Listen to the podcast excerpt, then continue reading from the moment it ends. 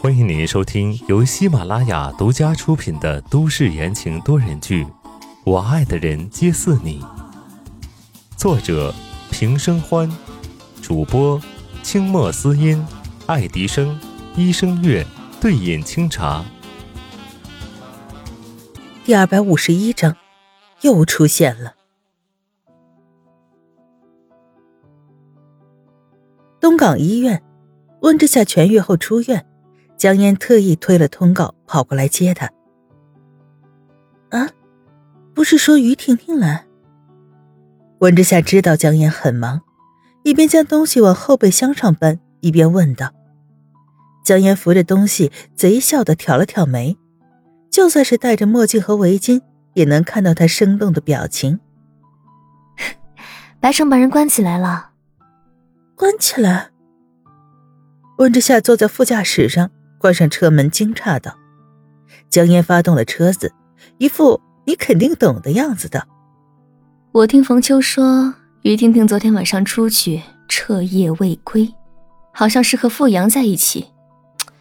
某人的醋坛子翻天了。’温之夏皱眉，微微担忧：‘那也不能把人关起来吧？’”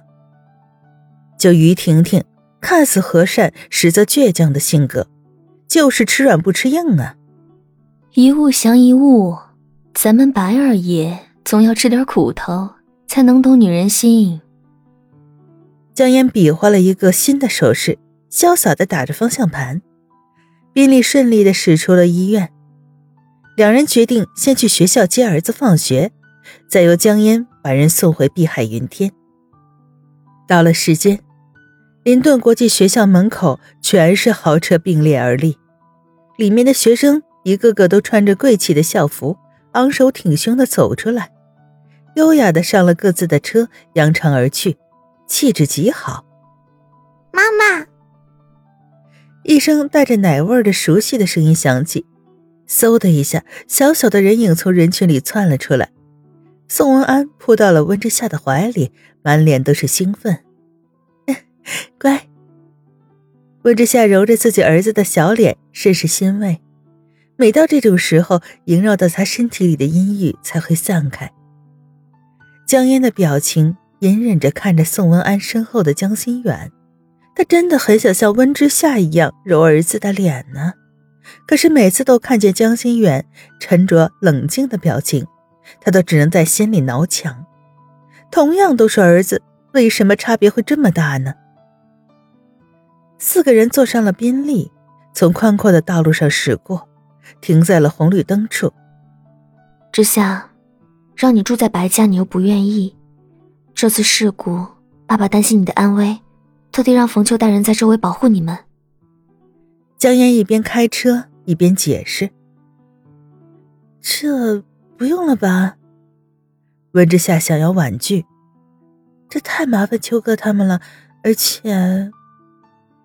话还没说完，就被江烟打断了，言辞犀利：“不想让人跟着，那你就别受伤啊。”温之夏被哽住了，后座的江心远听到，正了正颜色，开口劝诫道：“温爷，你和温安这次出了这么大的事儿，要是爸爸妈妈晚去一步，后果不堪设想。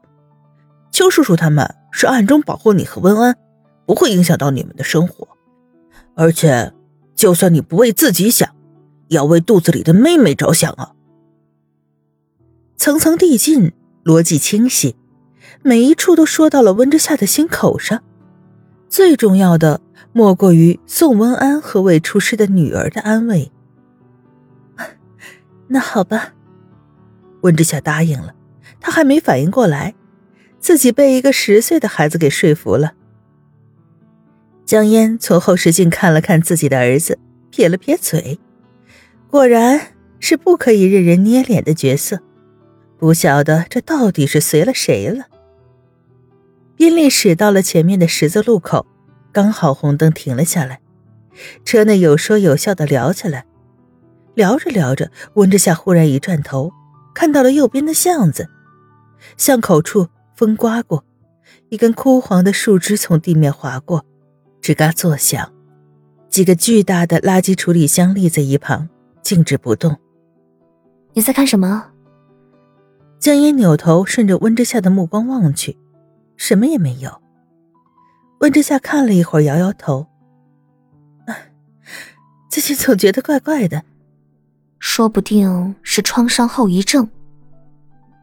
江烟猜测道：“毕竟这毛病在拍戏的时候常常出现在剧本里，他都能背出来相关的药液了。”温之夏收回目光，柔柔的道：“嗯，可能是吧。”红灯结束，绿灯行，宾利一下子冲了出去。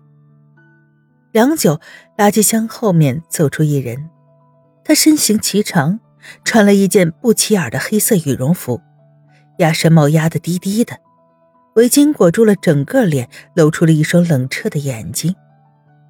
那双眼睛盯着远去的车子，露出了不舍、决绝、怀恋、痛苦的复杂情绪。手机嗡嗡的响起。那人接起电话，电话那头说着些什么，低沉的嗯了一声，道：“不要让他们查到我们身上。”听众朋友们，本集播讲完毕，感谢您的收听。